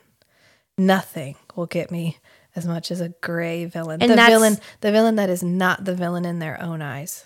The one that the one that thinks they're doing it because they're doing the right thing. Somebody that you can relate to, who some of their points you're like, yeah, I can see that. That makes a lot of sense. I don't love how you're going about this, but I see where you're going. And I'm the only person who knows how to fix the problem. Yes. And doesn't recognize that you want to take out half of the universe. Right. Yeah. And they're like, but I'm just doing the hard thing for you. I'm taking on this burden for you. Really, I have a good heart. Yeah. Because I just don't want people to suffer. Ugh. Great villain. We'll get and well written, because it's too. So well. You have to, as a writer, you have to see their point of view to be able to write that character. It's so easy to just be like, well, this guy wants to kill everybody, and that's what makes him bad. That's why you don't like evil vampires. Yeah, because they're so one note. We don't get a lot of. You don't relate, and we don't know why Hybern is doing what. I mean, we get that he wants humans as slaves again, or whatever. But they lost. They don't have the prosperity that they used to, which right, and they do talk about this a little bit more in the next book, and I'll just bring it forward. I don't feel like you're going to be sad about it. That he talks his people when they're fighting for him, it's because they believe in the cause. It's not just about one thing. His people actually are like, we want more money. Yeah, we want more prosperity. We want the return. We want the prosperity. Superiority. Yeah, I mean that. Okay, fine, but it's still just. But we don't get enough of that in the actual villain. No, yeah. We don't get time with them either. No, and then we even get the villainous setting, a bone castle, and it's dark, and there's no decoration, and there's no paintings, and there's no whatever. We even get the evil castle with the lightning behind it, and the werewolf in the background, and the blah blah blah. Whatever. Yeah. So it's all right, we're okay, fine. That's so funny that you said that. I've read this book 3 times and still never picked that up. I re-listened to those last chapters when I was sitting out in my car, because I was like, I never really remember the end. Because it's not. The only thing I remember is the Terminator is Nesta's point. That's all that matters to me. And that Cassian gets really hurt. Azriel gets really hurt. I'm not really sure what happens with more. I know she's there. She almost gets hurt. I love that even when Cassian and Azriel are broken on the floor, they're still trying to get it. Yeah. Trying to get to Nesta. And Elain is there. And I love how just when she'd realized that she was going to have to live for eternity without her sisters, we found a plot mechanism to make them immortal. Right? Hey, guys, you remember those stakes? Yeah, we're just going to take those stakes. Well, no, yeah. Mistakes for you. That's another thing I don't understand. I guess a lifetime of being told that Fey are terrible makes you hate living forever. But I just don't.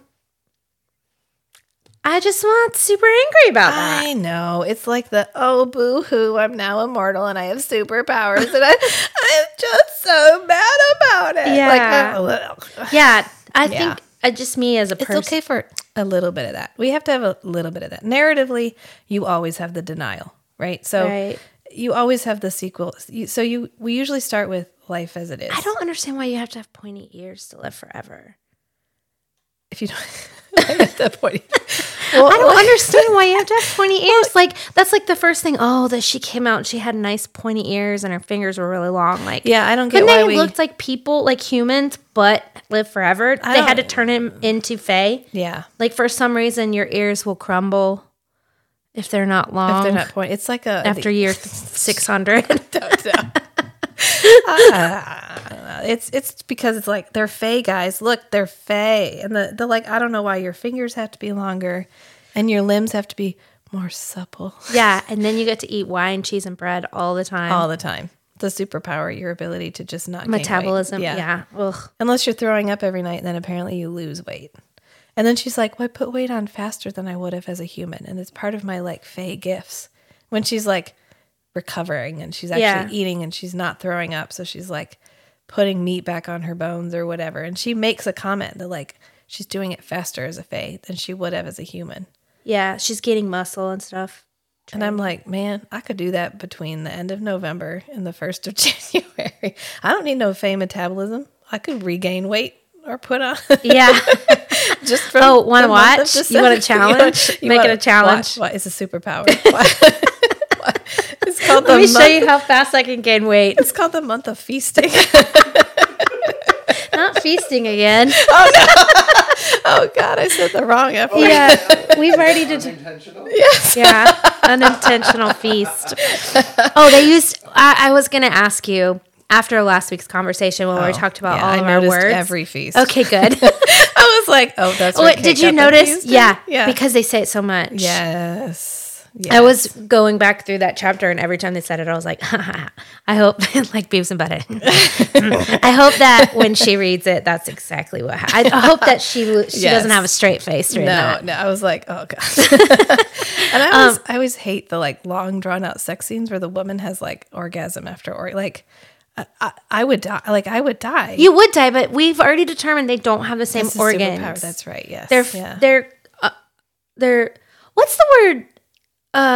Preternatural mean? Preternatural. It just means like other than natural. Preternatural. Yeah. That word gets used all the time. And I'm like, I guess it just means supernatural. It's effectively supernatural. Yeah. It's just like an inherent ability that is other than. It's a great word. Yeah. I'm just like, I think it just means the same thing. So. Sometimes supernatural can be like ghosts, magic, whatever. So preternatural is more like it's a otherworldly nature, but it's in your nature. So it'd be like the ability to have 4 orgasms in a row without feeling like your vagina was going to fall off. Right. So that would be a preternatural ability. In your body rather than. Okay. Yeah. So that would be your preternatural ability. If a ghost showed up while you were doing it, that'd be supernatural. Supernatural. Yeah. Okay. That makes more sense. Summon ghosts. Yeah. Yeah. Okay, good. I'm glad that you had those. I'm glad that that happened for you. Yeah. I was like, I hope she likes it. So now that we're kind of towards the end of the book, it ends with Feyre going back to the Spring Court. We find out she's a high lady, the first one ever, which is really cool. Makes Rhysand, again, a perfect man instead of a president. He surrounds himself with strong women. Yeah, like his Amren first and second, or second and third. Yeah. I know. Strong women. Well, and that says so much about... In case you didn't hear, Matt just said that he surrounds himself with strong women. Because he couldn't resist the sex discussion at the end of this podcast. Yeah, we'll see where it goes this time. But it's wait, what was the other? Insanguinate. Oh, yeah, insanguinate. But I don't know, penetrate. Penetration. We did throw penetration around a lot. I mean, but it's Feyre. Like, it's the discussion around penetration. It's just, we can also say pokey. Yeah. And I've been watching, I have... to you know, go back there a little bit. I have been watching a lot of information lately on the differences in those things. So we did use that word quite frequently, but that's it's okay. Fine. It's fine. Yeah. It's fine. Yeah. It's fine. We need to make it normal. Yeah. Yeah. Pokey, penetrative sex. And ew. You don't see those a lot. No, because they're not, you're always wet. Look. Yeah. Not moist really, but just like my slickness or whatever. Slickness, yeah. Slick heat. Or, yeah. Yeah. Oh. Yeah, and my core. Yeah, which I did like the scene where she's sitting on his lap in the Court of Nightmares. Yeah. In the human city. Oh, I'm glad you brought that up. I love that scene. Yes. I love when they have to pretend and no one knows that they're pretending to be evil. Yeah. I do kind of hate that Rhysand, I mean, he probably has to make some pretty hard calls sometimes to prove points. Yeah. And he might actually have to do evil stuff or like undesirable things. Yes. But I love that something about them hiding Valaris. Yeah. I love the idea of nighttime being beautiful and not dark and not evil. Yes. Because I feel that way too. A starry night sky is like chef's kiss. Yeah, that we don't have to take darkness as evil. But we've also established that I like really cold places. So I love a cold, crisp night sky with no light other than stars. Yeah. So I totally recognize. And the idea of starlight, but the difference between starlight and sunlight. Mm-hmm. Starlight feels so like soothing as opposed to like warming. Yeah. Softer. Yeah. Yeah. I think this is one of the reasons I like Rhysand is because he's the type of character that can make difficult choices. He doesn't cling so hard to his concept of honor that he can't maintain both of these courts. Yeah. Sorry, I just had another thought. That's okay. I want to go back to something you said last week and see if you still agree with it. Okay. There was a point where you said that you thought Rhysand could kill Feyre, darling. Mm-hmm. Now knowing that he knew she was his mate, do you think that's the case? Not without telling her. Yeah. I think she'd be part of the discussion. Yeah. They'd have open communication about it. And it would work, absolutely. To get around it. Yeah. When you said that last week, I didn't want to be like, let me tell you.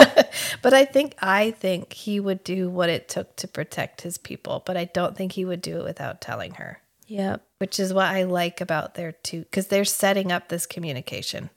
They're setting up like a relationship based on communication, which is why he does that whole like chapter dump where he's like, before we get started on this mate situation, I'm gonna catch you up, right? And then she serves him the soup. Yeah What kind of soup do you think it is? I don't know. What would you say? I love how nobody in this book cooks. I don't cook, so I'm like, yeah, that's real life. So I asked you a couple questions. So okay, here we go. We don't even have to ask the villains questions because I think we've established we don't really have that great of villains. No. But we do have like monsters. And I do have monsters that I like more than others. Yeah, and I like that they're neutral. They just are what they are. They're like an elemental force of nature. They're not negative or positive. They just are what they are. Right. So so what are your top three? Top three villains? Top three monsters. Well, we really only talked to a couple. We talked to... the bone carver. Mm-hmm. And I liked him. Yeah, he's cool. And I liked the idea of the weaver. Mm-hmm. This like super cannibal whose house is literally thatched with human hair. And you know what really grosses me out? The fat. Yeah. Like for some reason the smell of that house really when she was describing it, I was just like, "Oh my God, can you imagine the smell?" Yeah. Of like burnt human grease. That vomiting, I understand. When she comes back, I can't even touch, I can't clean the drain in the shower. No, let's not talk about mold. And then she rolls down like a roof of human hair. Yeah. And it's like sticking to her because she's covered in human grease. Yeah, she's covered in people grease. So that was a well-composed villain. Yeah. Because she's not evil, inherently evil. She just is what she is. She's just trying to survive. She's like a storm. She doesn't. The storm is just what it is. It causes mayhem, but not because that's what's intending to do. It just simply is what it is. Yeah. And don't forget our bestie, the cereal. Oh, the cereal. Yeah.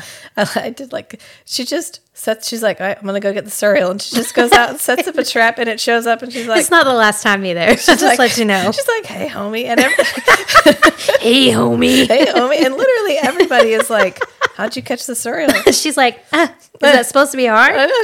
She's like, I just went out in the woods. You could go do it. And they're like, no, we can't. That's the point. Yeah. Even Rhysand is like, I tried twice to catch it. And she's like, well, you should have tried a third time. I don't know what to tell you. Right. So what about your... Okay, so we have so many characters. We have way more characters now. Yes. So if you had to choose... you definitely get more in the next books, but... What do you think? Top three. Top three. Oh, I really liked Amren. Mm. I do. Because she's just a good, consistent, powerful, mysterious, morally gray character, which we've established. I'm here for morally gray. Right. I'm here for it. I liked Rhysand in this book. I feel like I wanted a little spice to Rhysand. I mean, he was fine. He was good, but he was real wholesome. And that's fine, but okay. I mean, he's perfect for Feyre. I'm happy for Feyre. Right. But we didn't get a lot of flaws. Right. Yeah, which was what makes a character interesting, is flaws. But he's hot. Super hot. We get some sex scenes, which are pretty hot. Yeah, spicy. They're actually decent. And it's not too much. No. So now that you've read these two and you offered me, we'll go back to you offering me Ice Planet Barbarians.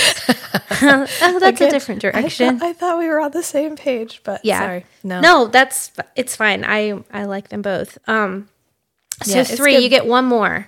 Yeah. Oh, I get one more. Or was Feyre your third? No, Feyre wasn't my third. She's okay. And I get that she needs most of this book to heal. And I'm fine with that. Yeah. I mean, and I don't think it helped. I think if she had proper aftercare, instead of Tamlin, I don't think she would have taken as long as she did. But she literally went from the frying pan and into the fire. And she didn't want to tell herself, or she didn't want to admit to herself that she had done all of this for a jackass. That she actually needed to leave. Yeah. Yeah. Because I think it felt to her like it would negate all of her sacrifices. Where instead of framing it as I saved the entire country.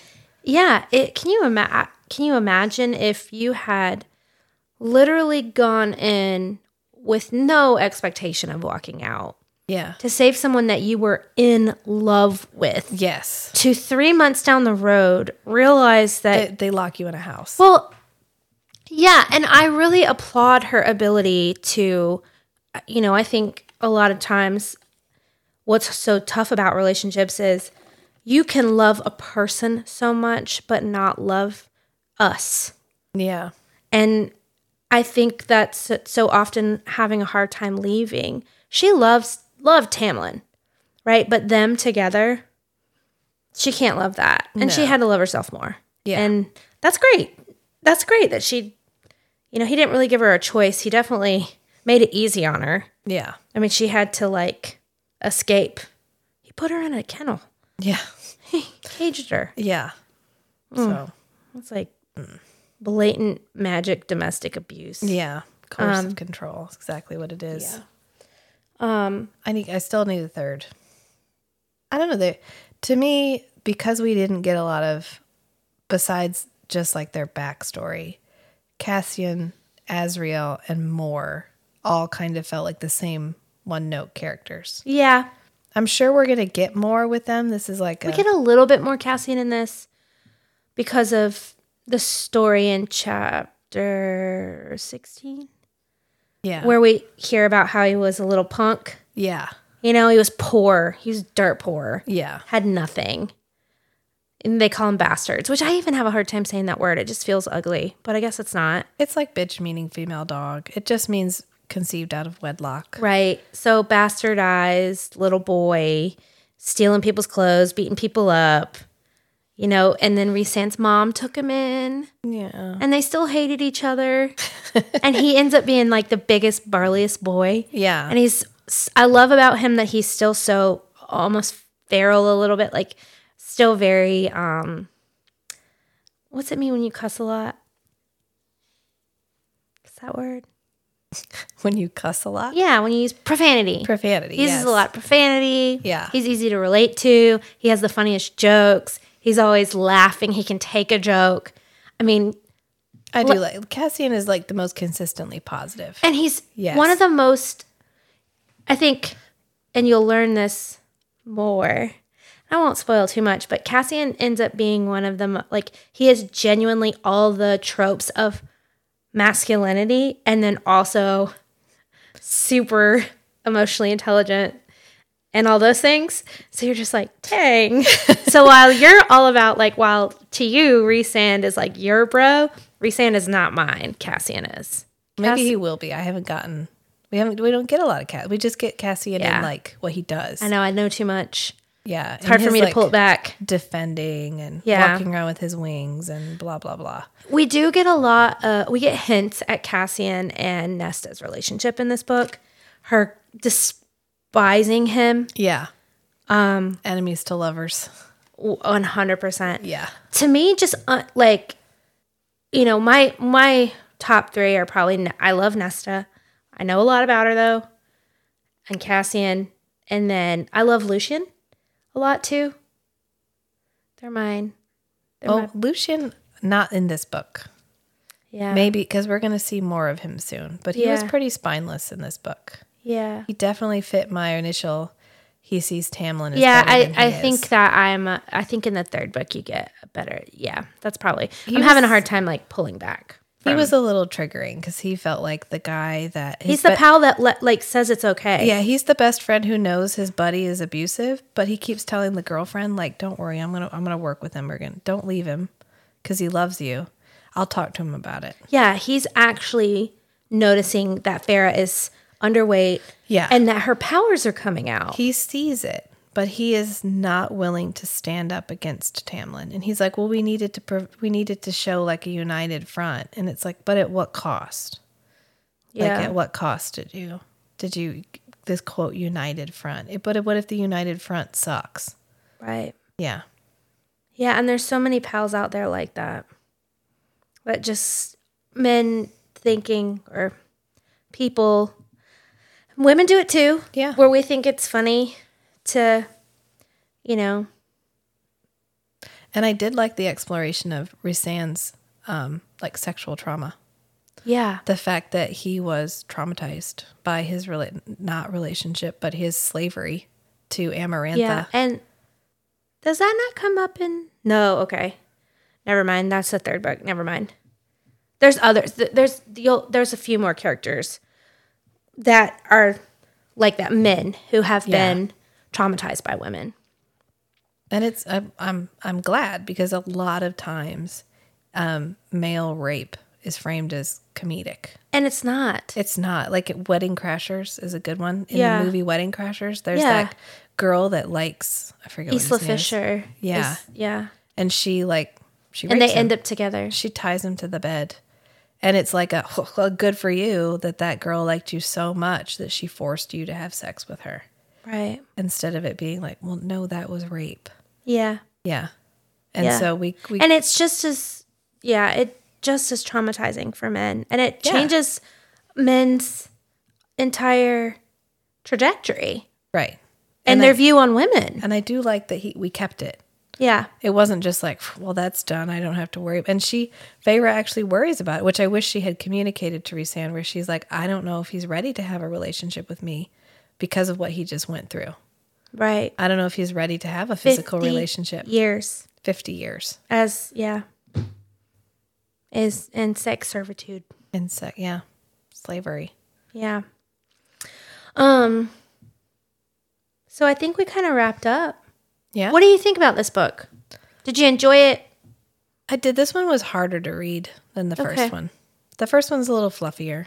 Sure. We don't get to the heavy stuff until you're already hooked, because you get the whole romance. You get the romance drama at the beginning. You get kind of the fluffy romance tropes. And then when she leaves and comes back, you're in it. Yeah. But you're already so in it, you go through it. Yeah. But then when we start this one, we start immediately in it. We already start in trauma land. And then we go from trauma land to like recovery land back to trauma land. Right. So yeah. And we meet other people's trauma and everybody, you know, everybody, all the characters in this, she does a good job of, you know, all of her characters in these romanticities having like real baggage. Yeah. Like actual baggage. Yeah. Nobody's like, well, actually, my parents are still together and they were fated mates, but they love each other too. And I don't know. I'm fine, I guess. Yeah. We're all good. They're all like, yeah, okay. So how many times did your parents beat you? Oh, like a bunch. Oh, your brothers burned you? You had parents? You lucky son of a bitch. Didn't even have those. His parents murdered my parents and my parents murdered. Yeah. Yeah. That's another thing too. Like, can you imagine living so long that, like, Tamlin's dad murdered Rhysand's mom and sister. Yeah. That was, we can head back to what you said last week about Rhysand showing up at brunch. Yeah. And him being like, oh, you need to figure out this. I think Rhysand was just trying to make him feel like a piece of shit. That too. Yeah. Yeah. I think I think there's a little bit, a little bit of both. He does say, I was there kind of to like, Push him along. Yeah. But also, I hate him. I hate him. Yeah. Yeah.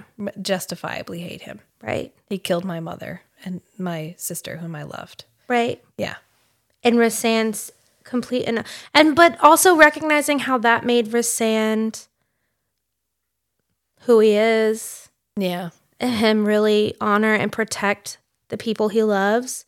Him standing up for his friends. Yeah. His family, like making sure that no one knows about them. That's wild. Yeah. That's a lot. Rhysand. He's a good boy. He does a good job. He used his powers for good. Yeah. So what do you think going into the third? What do you expect to happen? What are you thinking? What do you think our rifles are? I'm hoping we're going to get a lot of empowered Feyre doing badass bitch shit. That's my hope. Because we have a high-powered Feyre, who just spent an entire book. Does she do the wolves and eagles water trick in this one? Yes. Yeah.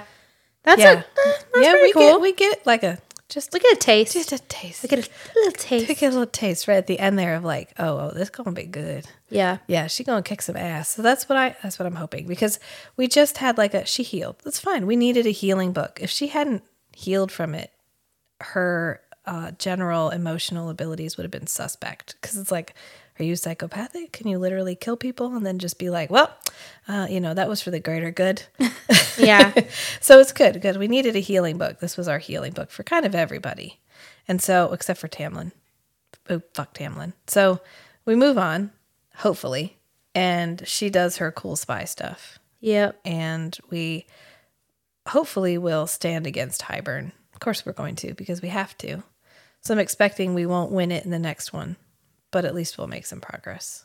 Mm. So, yeah, I'm probably developing some other relationships since we had the very ill-timed Lucien telling. Oh Elain. My God, I hate that for him. Well, and I think this is such. He's like, "You're my mate. You couldn't keep that in your pants." Right now, in front of the bad guy and everybody, you couldn't just hold on to that knowledge for 5 seconds. Well, and it's such a juxtaposition from what Rhysand did. Yes. Right? So what happens, I think what happens with Lucien telling Elain, like, that's an example of what not to do. Yeah. Where he's like, hey, I realize you just went through this really traumatic thing where you thought you were going to die and you got dipped in this magical cauldron. But all of a sudden we have this bond together. But by the way, we're destined to be together forever. Right. So this whole part where I'm kind of the bad guy, that's not my thing, okay? Like, this is bad optics right now, okay? Yeah. But whatever. Like, seriously, that bothered me where he was like, you're my mate. Yeah. Lucien. I know. It sucks. Hold it together, man. You gotta get out of there. Well, this is the Spring Court being young and impetuous and impulsive. Right. Whereas Aries. Yeah. Yeah, all those spring birthdays. Aries, Taurus. Yeah, too much of that. I feel like I'm going to need to brush up on astrology. It's fine. I'll walk you through it. I'll walk you through it. Because I'm like, I think I know my star sign. Yeah, no. When's your birthday? December 7th. Oh, wait. Oh my gosh, that's in 4 days. It is in 4 days. Holy cow. Okay, I'm glad I asked. Let me put it on my calendar so I can remember to text you. Thanks. What are you going to do for your birthday? Probably nothing. What? Oh, what's our time at right now? Yeah, but we've divulged. It's 2 hours. That's not too bad. No. You can just listen to it at 2.5. I was listening to the books at all the different speeds today, and I was like, I wonder if one of the things that makes you good at this is that people can understand you at 3.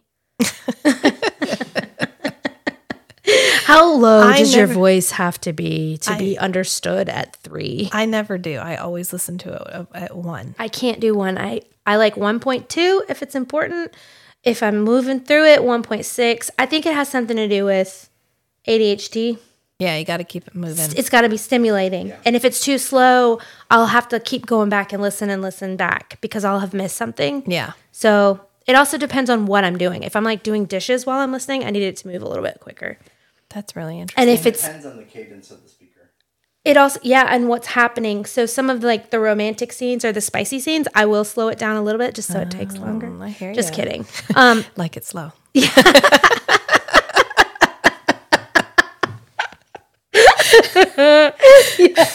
Yeah. So, you're welcome. All right. Okay. Good night. That was great. No, all right. So you can find us on our Instagram at the Strange and Beautiful Book Club or on Patreon at Strange and Beautiful Book Club.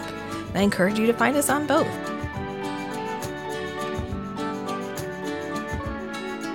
Is it hot in here or is it just me tuning in to hear these three chatting about fantasy?